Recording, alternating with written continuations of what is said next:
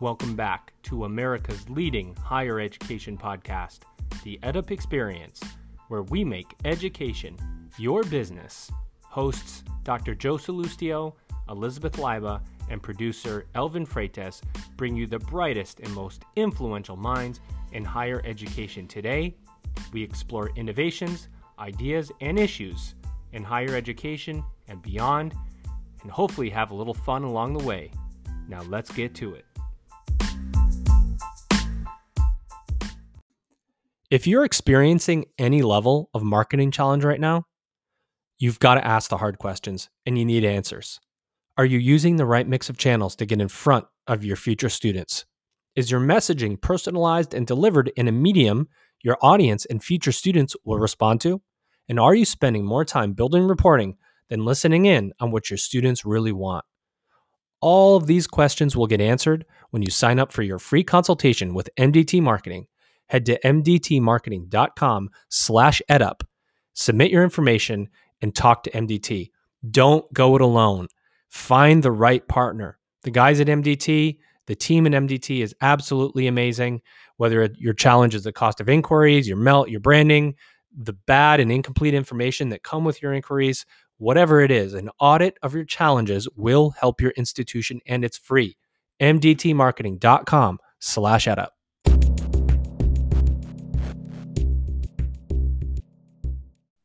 Welcome back, everybody. This is the EdUp Experience, where we make education your business, interviewing the brightest and most influential minds in higher education and beyond. We do like to have a little bit of fun along the way. Always with me, my compadre, the my ride or die as we go through the EdUp Experience, Liz, the phenom. How are you today?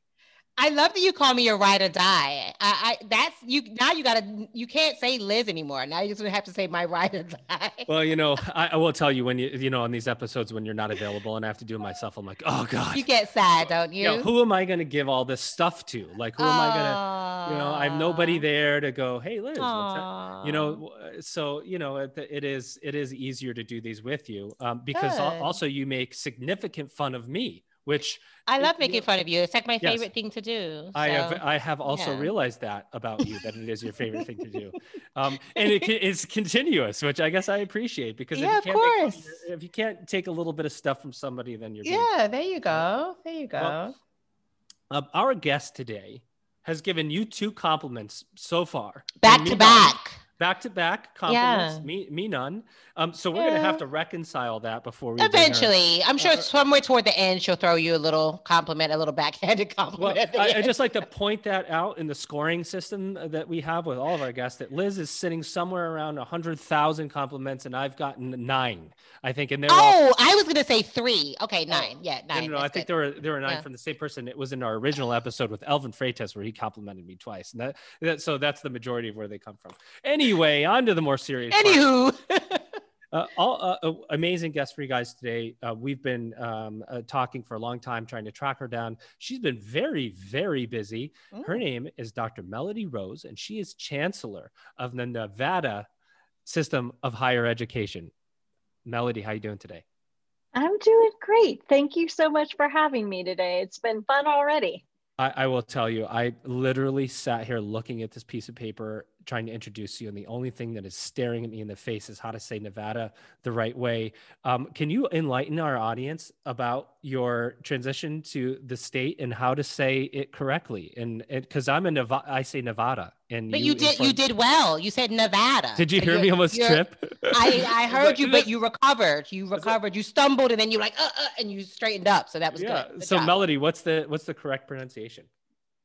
The Silver State goes by Nevada. And I arrived in Nevada in August of last year, of course, in the middle of the pandemic.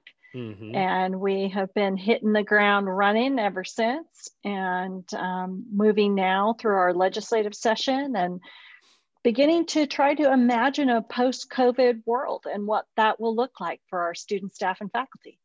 You know, I, I want to ask you because I found this article about you. Um, what am I reading here? It's in the AP. I think it was the Las Vegas Review Journal. You know, and you're coming on board and and you're looking at you know the, the entire state system and you say that um, really your priority set included transparency, trust, and inclusion. Why specific? You know, so I get my first question is why that set of words? Um, talk about that a little bit and how you've been able to to move forward and accomplish those goals of transparency, trust, and inclusion. Oh, well, thank you for for asking. And those are a value set that are close to my heart, and I think I have lived those values in previous roles, and I think they're especially important and relevant right now. And um, just take them one at a time. I, I think the transparency issue is so vital to the national higher education conversation, right? There's a lot of um, mystery about our industry, that notion that we're ivory tower and somehow distant from our communities is in part of uh, a critique around transparency. And so we've been working very, very hard on this subject since my arrival. And I'll, I'll just give you a, one quick example.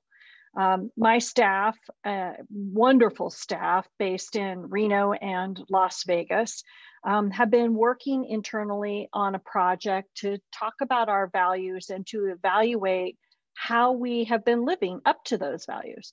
And so when my staff did basically uh, contributed to a climate survey the first week of my arrival, I asked HR to conduct a climate survey to understand how our, our staff are doing and, and how they feel they're performing. And we got the results.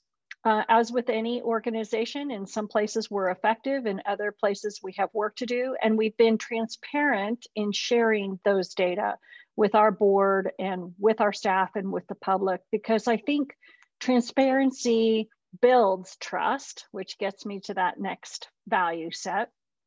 If we're open and honest about the things where we need to improve, I, I think folks are more likely to trust. And you, as you well know, um, I'm a political scientist and I study these things for a living. And our nation is at a low point in terms of trusting its institutions trusting its political institutions, trusting its social institutions. And in higher education, we want to be an industry that has high levels of trust and understanding. So I've been working through that as well. Again, using those same practices and holding ourselves accountable. Uh, I'll give you an example there. We um, we are working through adding some accountability measures to our strategic plan. And I've been sharing those with legislators as we've been moving through this session. And I think they appreciate that we are stepping up to accountability and that builds trust too. And inclusion, I mean, holy cow, uh, I think we all have to get on the inclusion bandwagon. Uh, our nation is demanding it. Our nation deserves it. And uh, one of the things that thrills me about being in the state of Nevada uh, is that it is an incredibly rich, diverse community of learners. And we need to make sure that not only are we inviting all Nevadans to be part of higher education, but when they come through our doors, uh, that they feel full participation in that experience and feel fully welcomed. And having been a first generation college student myself, very attentive to that need to make sure that every student, whatever their background, whatever their preparation level, is met with a sense of welcome and belonging. And um, called to work on that and happy to be doing so in a state like ours that basically looks like the future of America. You know, I, uh, uh, so there's so much packed into your answer there on that that question, and I want to just pick out something because you talked about going back to transparency. You you really transitioned into a, a, massive role as a chancellor over a state system. When you sat back on your first day or bunch of days, and you said, "This is really one area that I've identified that can really improve things in this state system." Is it the accountability piece, the accountability measures. I'm kind of starting going where you started and where you kind of finished with accountability and, and data. Was there data sharing? Is there data sharing? I mean, I think this is a fascinating piece because you know you're over a large system. Is everybody communicating the way they should in the best interest of the student or is that something that you have to work to change well that's a that's a great question and and um, as i'm coming to learn the culture of the state one of the things that has been very apparent to me is like many states there is something of a geographical divide here and there's a bit of a north versus south uh, culture that has built up over many many years. And when you're the newcomer, of course, stepping into that decades long um, tension, you, you kind of scratch your head and say, well, gosh, guys, you know, we're all one university system, and I, I want everyone to succeed within this system. And one of the things that I think uh, is critical to overcoming that north south tension in the state is bringing data to the conversation. So there are some built up perceptions, I think very long standing with uh, some historical roots and some some concerns over, you know, is the funding formula equitable from the north to the south? And so I come into the conversation as a scholar and I say, well, gosh, um, you know, I get that this is an emotional issue, but let's look at the data. So I'm trying to drive a data driven conversation with every stakeholder group and North and South.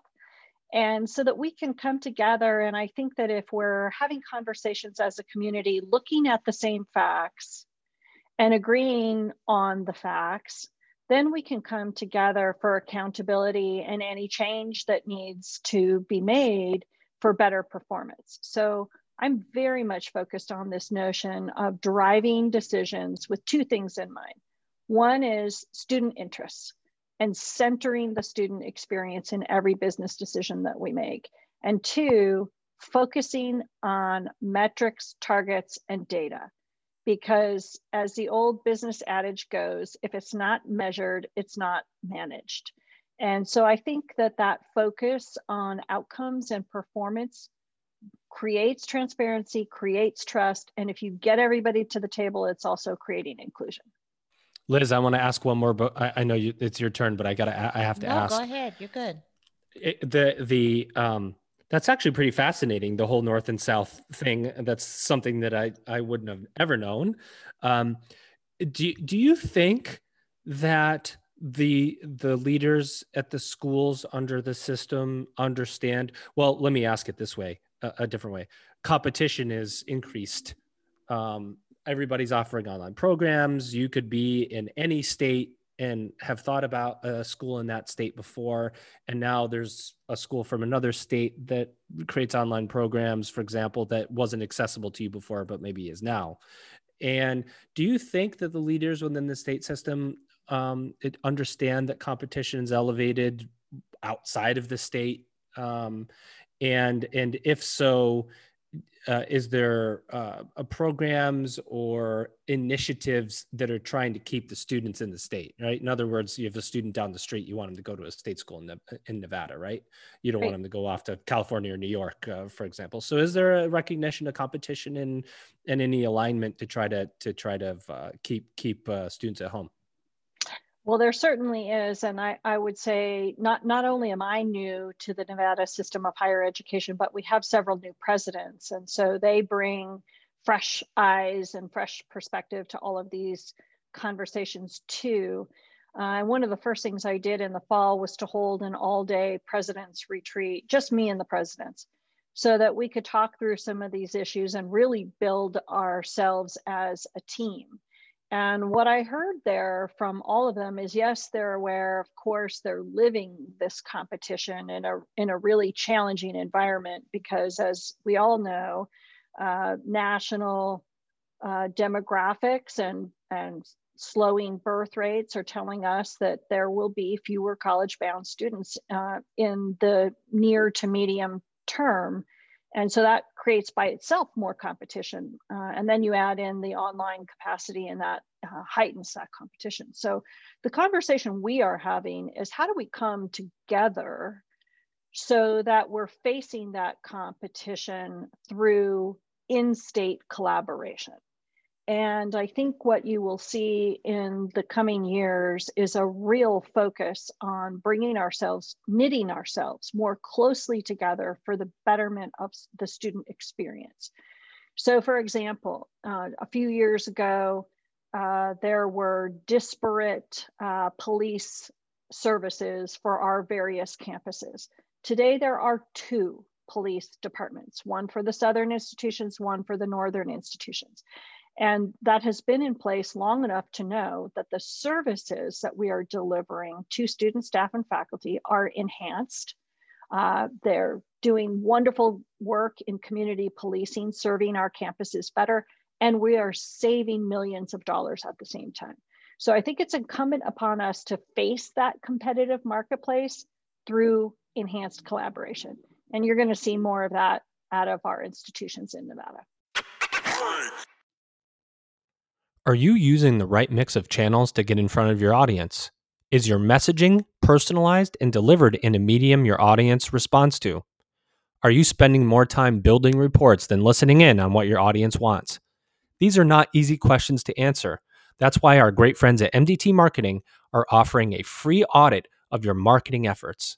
Head to www.mdtmarketing.com slash edup and submit your information for your free consultation today. Look, guys, you got nothing to lose. It's free. I don't know why you wouldn't want a free audit to tell you what you're doing, whether it's effective, and how you can make some incremental changes that can make a big difference moving forward. That's www.mdtmarketing.com slash edup. I love everything that you said because I think it is a perspective of really putting students first and centering the student in the decision making what's going to be best for the students? How can we best serve the students needs?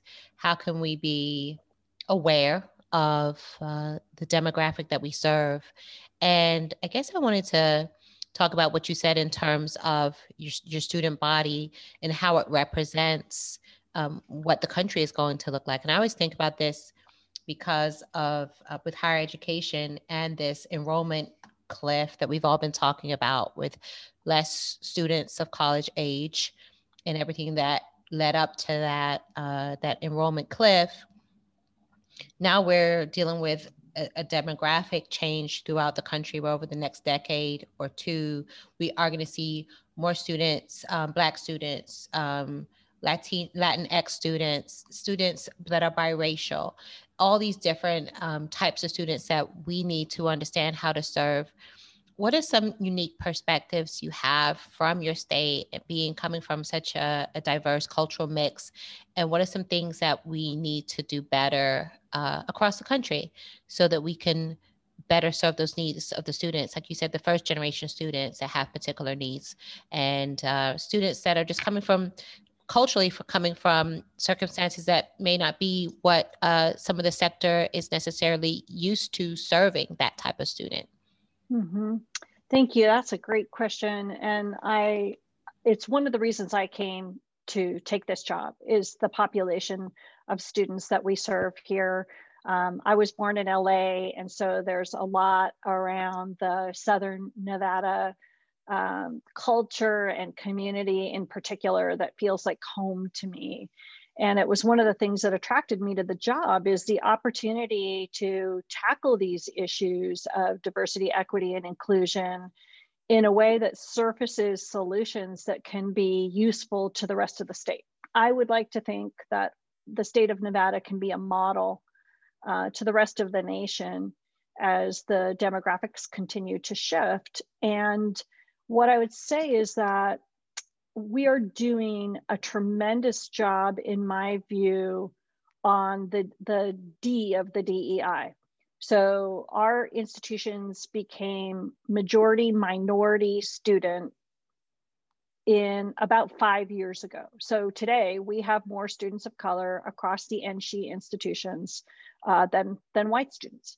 And that, that line was crossed about five years ago. And so I think we are doing a good job at bringing students into our institutions who look like the Nevada population. And that's a great, uh, great achievement, um, but we can't rest there. because when we look at the data, we also know that those students of color, underrepresented students, first generation students in particular, um, are not completing their degrees in the same numbers as their white peers. And that's a problem that we have to face. It's something that we need to delve into and understand better if we're going to really scaffold those students in the way that they need us to. And so I will say there are some really effective programs at the campus level, particularly at the College of Southern Nevada, at UNLV, at Western Nevada College. I mean, these are campuses that have some pretty laser focused initiatives that are showing results. The challenge there is that those initiatives um, need to be scaled uh, system wide. We need to we need to take what is working and invest in it system wide. And of course, that's a research, resource issue that, that we will be addressing. But the number one thing I think we need to tackle to make sure that we are closing the opportunity gap, the completion gap that we see in our numbers, is to invest in faculty and staff of color. So we've done a great job uh, at the level of the presidents. I have one of the most diverse teams of presidents in the nation. Uh, our presidents look like our students. And I think that's incredibly impactful uh, for young people on our campuses. But we need to have that same representation reflected in the classroom, the same representation um, showing up with our advisors in all of the academic and student affairs professionals. And so I hope to be working with the presidents um, very intentionally around attracting, supporting, and retaining faculty and staff of color because I think when our students know that if they if they can see it, they can be it and we owe it to our students to reflect their experience across our staffing. I so agree with that. And I have a question for you related to that because I think you hit the nail on the head. How do we create that intentionality? You talked about the idea of so many of the presidents reflecting the students, but it seems as though, and Joe can attest to this because we're trying to interview presidents from across the country and, and leaders from across the country. It's just not enough representation there. How do we as a sector just become more intentional in ensuring that that's actually happening? Uh, we, we, we want it to happen. We're saying we want it to happen, but what do we do to actually get there? I guess would be my question. Yeah, well, I, I think that's a really important question is kind of the perennial question, right? Because we know that in certain disciplines, um, the representation of women and people of color is still lacking. Uh, so in some ways, we have to think upstream about growing our own. We have to think about what are we doing in our master's and PhD programs to grow those populations of professionals to invest in them so when it's time for us to hire faculty and staff, we're, we're actually looking at a growing pipeline uh, that is more representative of America. And I, I think we are working on that um, in every way that we can. I would also say that sometimes in the hiring process, in my experience, sometimes little things matter. And I'll give you I'll give you a very simple example, and I don't mean to suggest that these things are panaceas, but I think it suggests that we need to be open minded about the way that we search uh, for professionals of color. And I would argue that, first of all, we have to take seriously what it means to search for new leaders. And I, I know it sounds trite, but we have to remember that search is a verb and that when we just open up an opportunity and kind of cast it wide and say y'all come um, we're not doing our best in going to the places where professionals of color are and actively recruiting them and actively inviting them to be part of our organization. So part of this is a culture shift that we have a responsibility to go find those folks uh, and to be assertive in saying we want you to be part of our of our NSHE family. And I'll give you again, I'll give you just one quick example from way back in the day uh, when I was a department chair in the political science department. And uh, at that time, I think I was probably the only woman on the faculty of about 10. There were no uh, professionals of color on the faculty in political science. And I had responsibility one year to guide a search process. And we made some very clear changes in where we were placing our ads, in where we were making phone calls to actively invite professionals to apply for the position. And I will never forget uh, having a conversation uh, when it came to inviting finalists. Uh, we, we were inviting three finalists. All of them were women of color because we had done the work to go out and find them. And when we were making the schedule for their visit to Portland, uh, which is a very white city.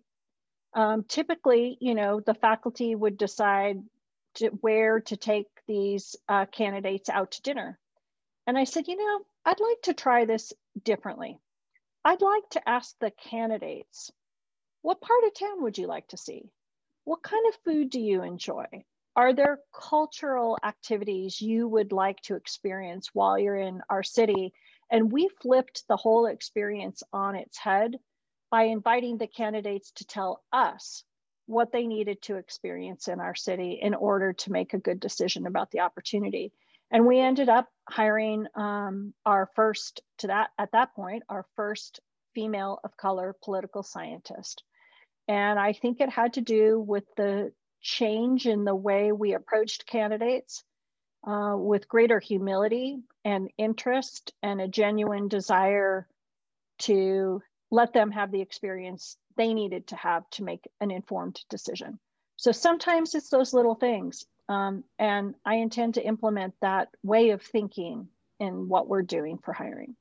I'm so glad you shared that. I'm going to pass it back to Joe, but I don't want that moment, the impact of that moment to go unstated.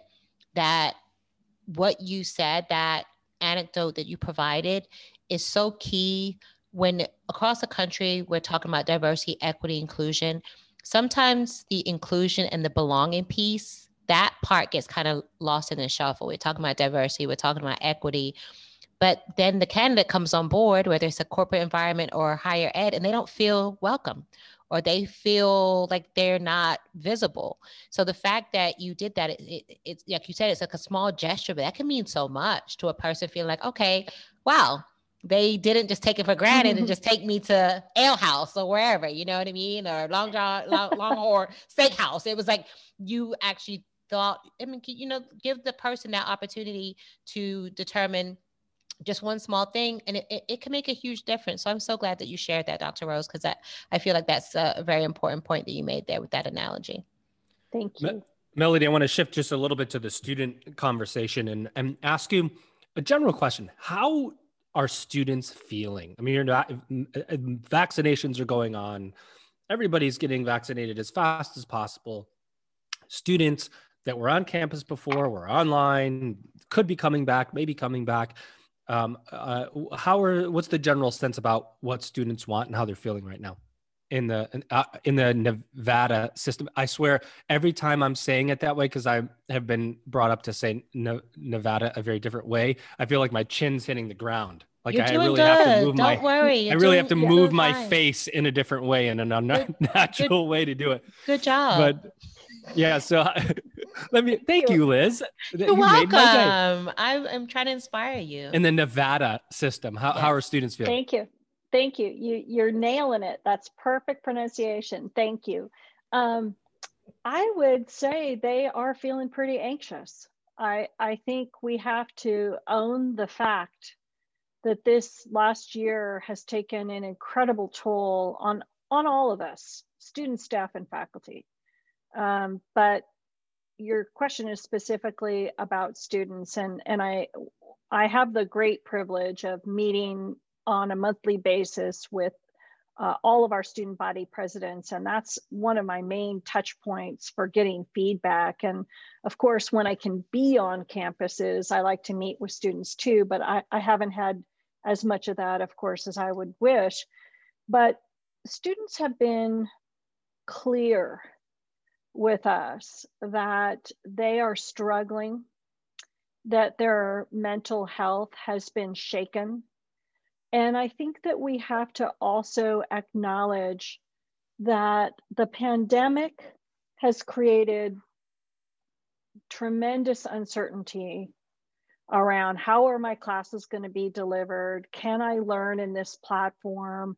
I think about some of our students, uh, and this is true in rural areas and in urban areas, who don't have the device they need or don't have sufficient broadband capacity at their home, or they just share a bedroom with two siblings and they can't get quiet time to do their work. So we've got all that happening.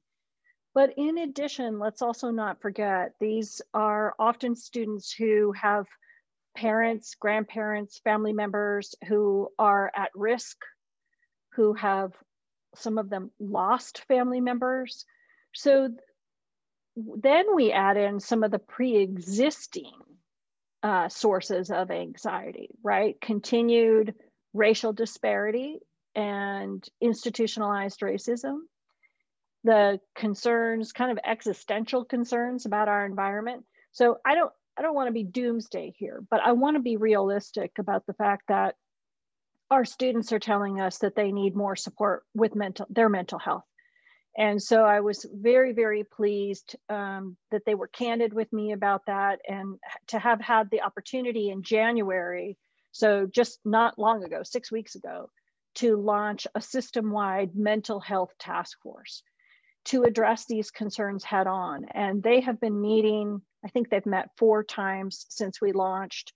The task force itself is made up of subject matter experts from all of our campuses, students, staff, and faculty who are surfacing best practices for mental health that are already in place that the system can accelerate just you know put our foot on on the gas pedal or scale to other campuses and also to identify perhaps some new initiatives that will require investment because it's it's my firm belief that if we don't tackle this issue of the mental health and well-being of our students then the rest of our goals don't really matter so we have a responsibility to meet students where they are. And I think the mental health task force is, is going to help with that. And, and I have to say, just quickly, um, on a personal note, my two youngest children are currently in college in, a, in another state.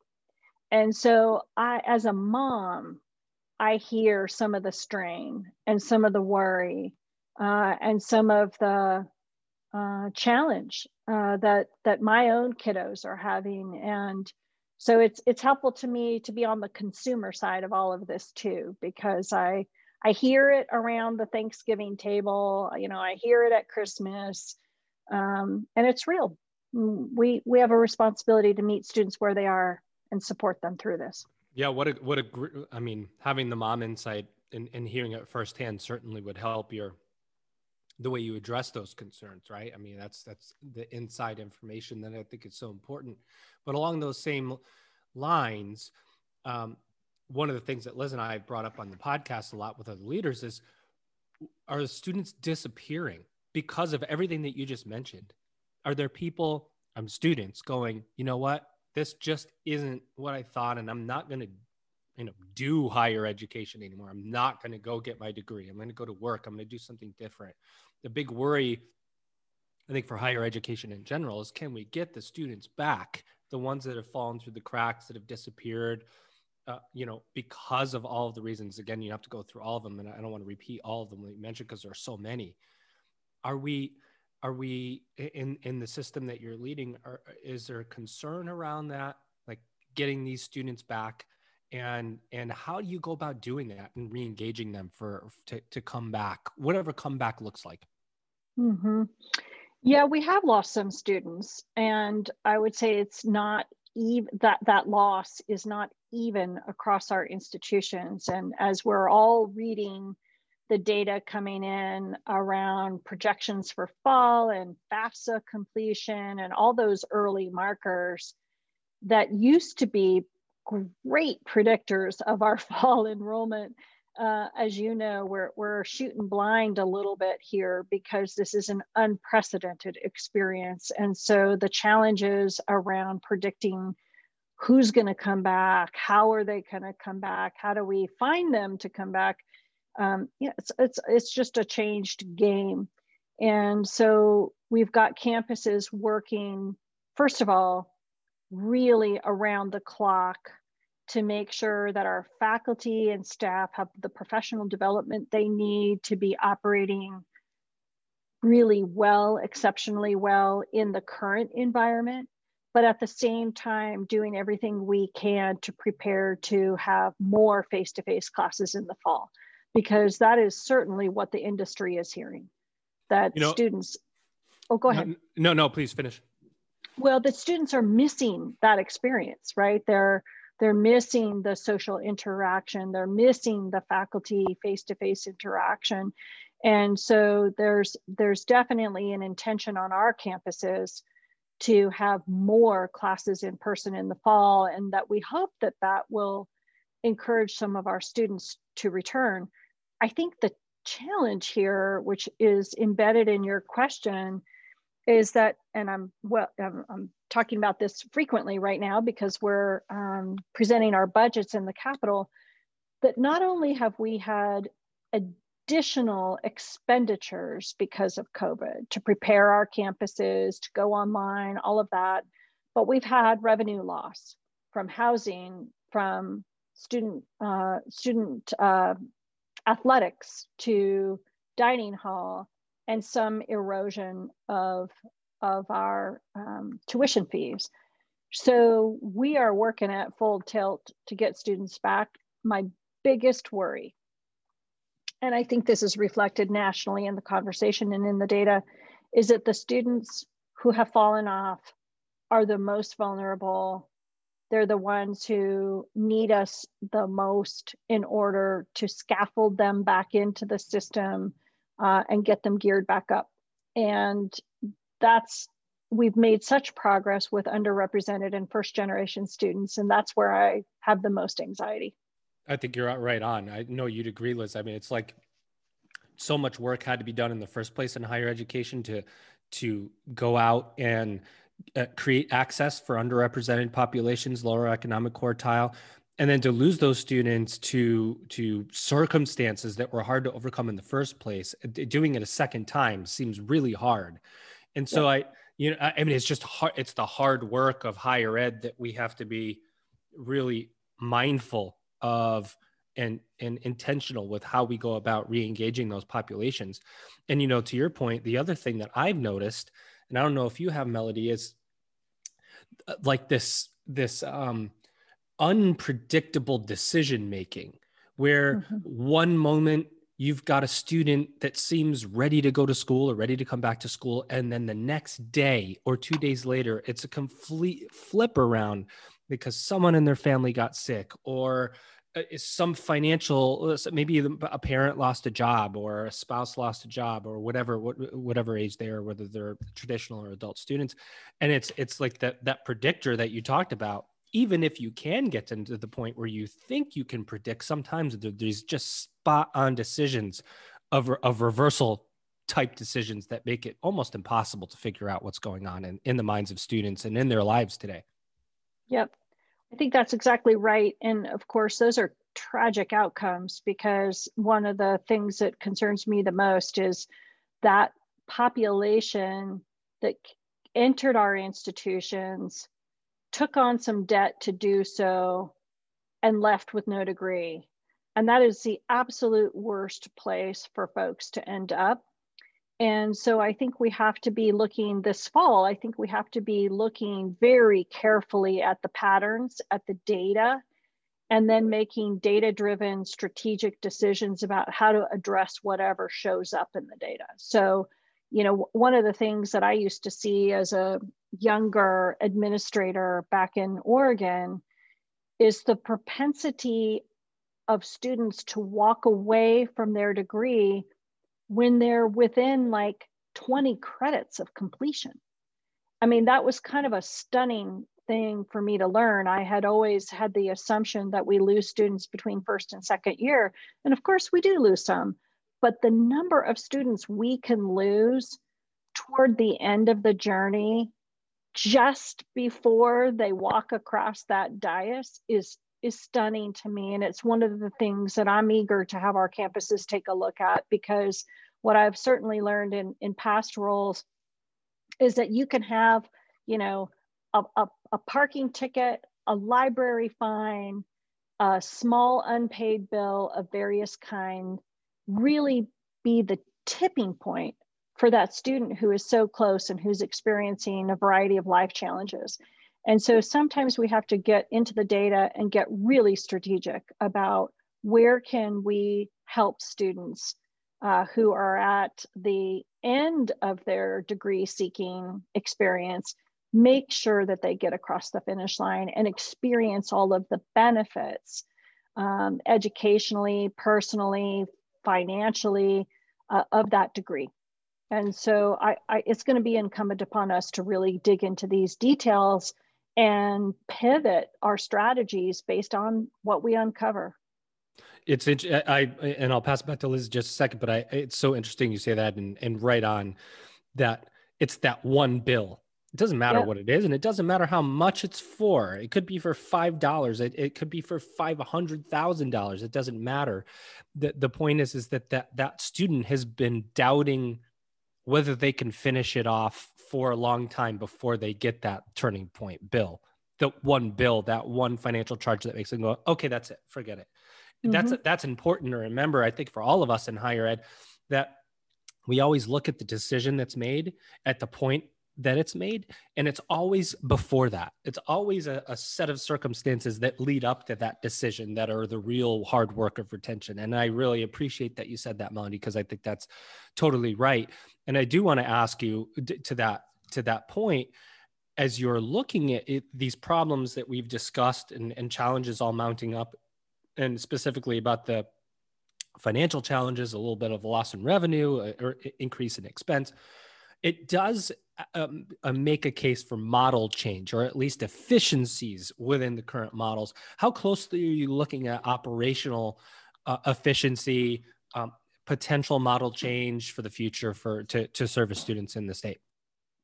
Great question. And we're looking at it very, very closely. Actually, the Board of Regents established a fiscal sustainability an ad hoc fiscal sustainability committee to dive into some of these very issues. And, you know, these are oftentimes uncomfortable conversations, as you know. Um, no, nobody likes to have their cheese moved. Uh, and we as humans are often adverse to change. And I think you know it's a it's a somewhat fair critique of higher education that we are very tradition bound. And so it, it really requires a lot of care and uh, conversation among stakeholders to have these bold conversations about how do we change how do we need to change? And so we we are fortunate to have a board that recognized the need for those conversations uh, we are having them at a, a very diverse uh, stakeholder level. And we're looking at a whole range of considerations, everything from, you know, the back office consolidations, you know, contracting, purchasing, uh, business office stuff. Uh, some of that, of course, as we know, is the least controversial of, of these model conversations. Um, but we also have to be, I think, looking at student behavior data to help guide us in these discussions. So, what are we need to ask, be asking ourselves? What are students telling us with their behavior? Uh, that students vote with their feet, and we need to be looking uh, at what they are doing and reading those tea leaves to be guided to the right outcomes. And I, I think we need to be not afraid to follow what students by their behavior are telling us they need. Liz. I just think that's so important and so salient to how to improve outcomes, especially for students that are coming from backgrounds that typically where they've been marginalized, uh, they are experiencing financial challenges, they're coming from um, maybe uh, in, th- in terms of K through 12, they haven't had the same level of preparation because I found that that exactly exactly what happened to me. I was like maybe a semester away from graduating. I literally almost didn't graduate because I had an algebra class I could not pass for the life of me. And it seems counterintuitive. It's like, well, yeah, you're almost done. So you would just get the class done and you would just graduate. But I think that that mind frame shift that you talked about is so important because I think sometimes when you're coming from a totally different perspective or you're coming from a, do- a totally different upbringing or mind frame, that you're not going to necessarily understand the challenges that the first generation student has or that a student that's coming from um, a marginalized background has. So I'm so glad that you addressed that because I think that one thing that you you said that really I, I wrote it down as soon as you said it. You talked about the opportunity gap versus and, and i thought about that versus the achievement gap. How sometimes we expect when we talk about the achievement gap it's almost as though well the students are not getting to where they need to be rather than looking at what we need to do to to make sure that we create opportunity for the students. So kind of putting the onus on ourselves. Do you think higher education just from the communities that you serve and, and some of the what you've uh, observed in not only your community there but also previously how can we better connect with the community at large? Like, how can we look at that K through 12 pipeline and make sure that we're giving that smooth transition, especially for those uh, those students that are coming from maybe underserved uh, public schools, and and try to kind of connect the dots with some of these places where we may be losing our students. It's a great question. I really appreciate it. Um, the first friend I made in Nevada is the state superintendent of public instruction. And I'm so grateful to her openness and her leadership and her willingness to partner with me because I firmly believe that K through 12's success is our success, right? We, we're not going to get more students or better prepared students without supporting our K through 12 system. We're integrally tied. And um, as a kid who um, moved through a lot of schools as a kid, um, I went to three high schools in two different states. I understand personally how much that foundational experience matters when you get dropped off at college or whether you get dropped off at college. And so Superintendent Ebert and I uh, are working on two strategic initiatives that I think demonstrate how vital it is to be working as a as a team. So one of those is around dual credit programming, and your listenership, of course, knows that we're talking about students who are earning college credits while they're still in high school. Uh, dual credit happens currently in Nevada, but it doesn't happen consistently or at the same price across zip codes. And the superintendent and I agreed that that's unacceptable, that we need to be reaching in to communities of color, uh, lower income communities where students need that opportunity most and making sure that we are providing it at a price point that they can uh, find approachable. So we're working on that together. We have a current a task force underway that's going to present results of their study and recommendations to the two of us here later in the spring. And at the same time, we are now looking, turning our attention to the real challenge Nevada has historically had in teacher preparation. So we are, a, as a higher education system, not producing anywhere near as many teachers as Nevada needs in its K through 12 system every single year. And we, we have um, several wonderful teacher preparation programs, but here too, uh, the superintendent and I are gonna bring together the subject matter experts to understand how can we grow that teacher pipeline? So, how can we encourage fifth graders, eighth graders, 10th graders to be teachers? And then provide them with the programming that they need when they come into higher education. And so that we're producing the number of teachers we need that are homegrown and who look like our K through 12 students. So we're going to lean into that work. I I think it's a it's a big challenge. It's a critical workforce problem for the state and a cultural diversity challenge for the state. And I think we'll be in that work together for several years to make an impact. But uh, I couldn't agree more.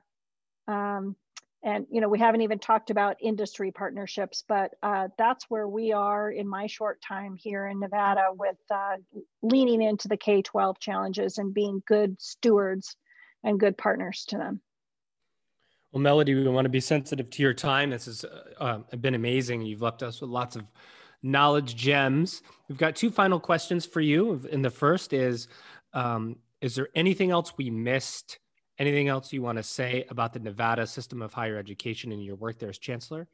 And number two, what does the future of higher education look like? wow, well, th- those aren't small questions. We, well, we warm um, you up with one and then we give you the really hard one, right? um, no, I think we've covered a lot of really great ground. I, I, I guess the the piece that, as I suggested a moment ago, that we really haven't had a chance to look at is the the connection of higher ed to industry. And that's a place where I'm beginning to spend some time. I think it's really vital that we are partnered with industry to understand not just their current workforce needs, but their economic development needs.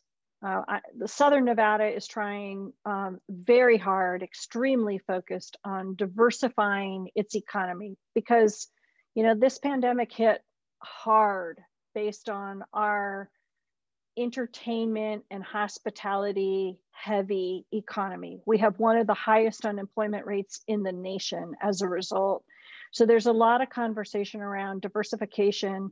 Uh, and I want to make sure that we're at the table for that because we want to help leaders uh, prepare for new industries coming into the state by developing the, the programming that will be necessary to support them. Uh, so that that's one, and I suppose that also leads to uh, an answer to your second question, which is what will it all look like?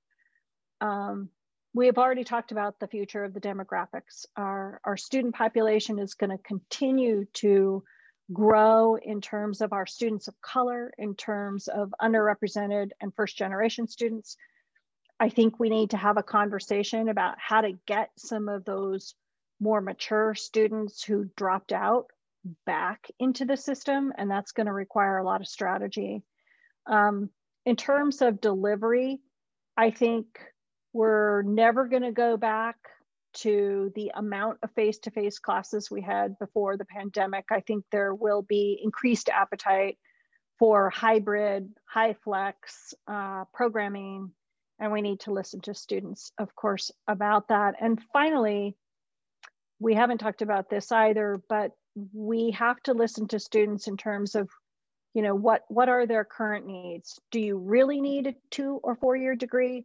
Or do you need a short term 30 credit, quick hit um, retraining to get you right back into the workforce? And then maybe you come back to us later I'll say, you know, my vision for higher education is that the the folks who come to learn with us don't just come and learn with us once.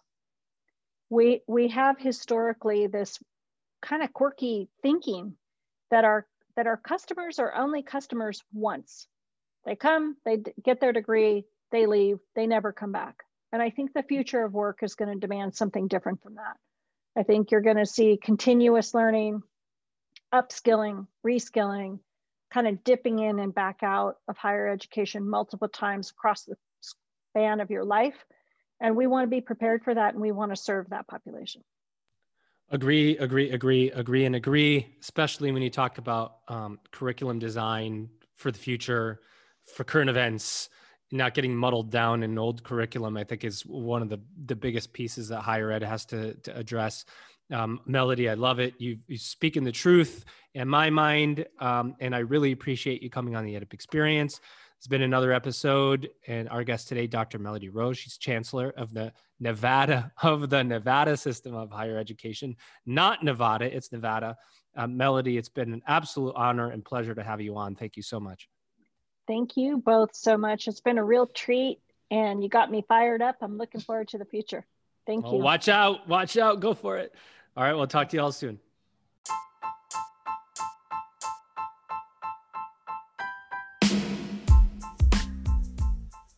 Hey, everybody, we hope you enjoyed that episode of the EdUp Experience. To learn more about the EdUp Experience, please visit our website at www.edupexperience.com and subscribe to our email list. Please share this podcast, head over to Apple, and please give us a rating and review. We appreciate your feedback. And of course, subscribe to the EdUp Experience so you're notified when our episodes drop. Here at the EdUp Experience, our goal is to make education your business. Thanks for listening.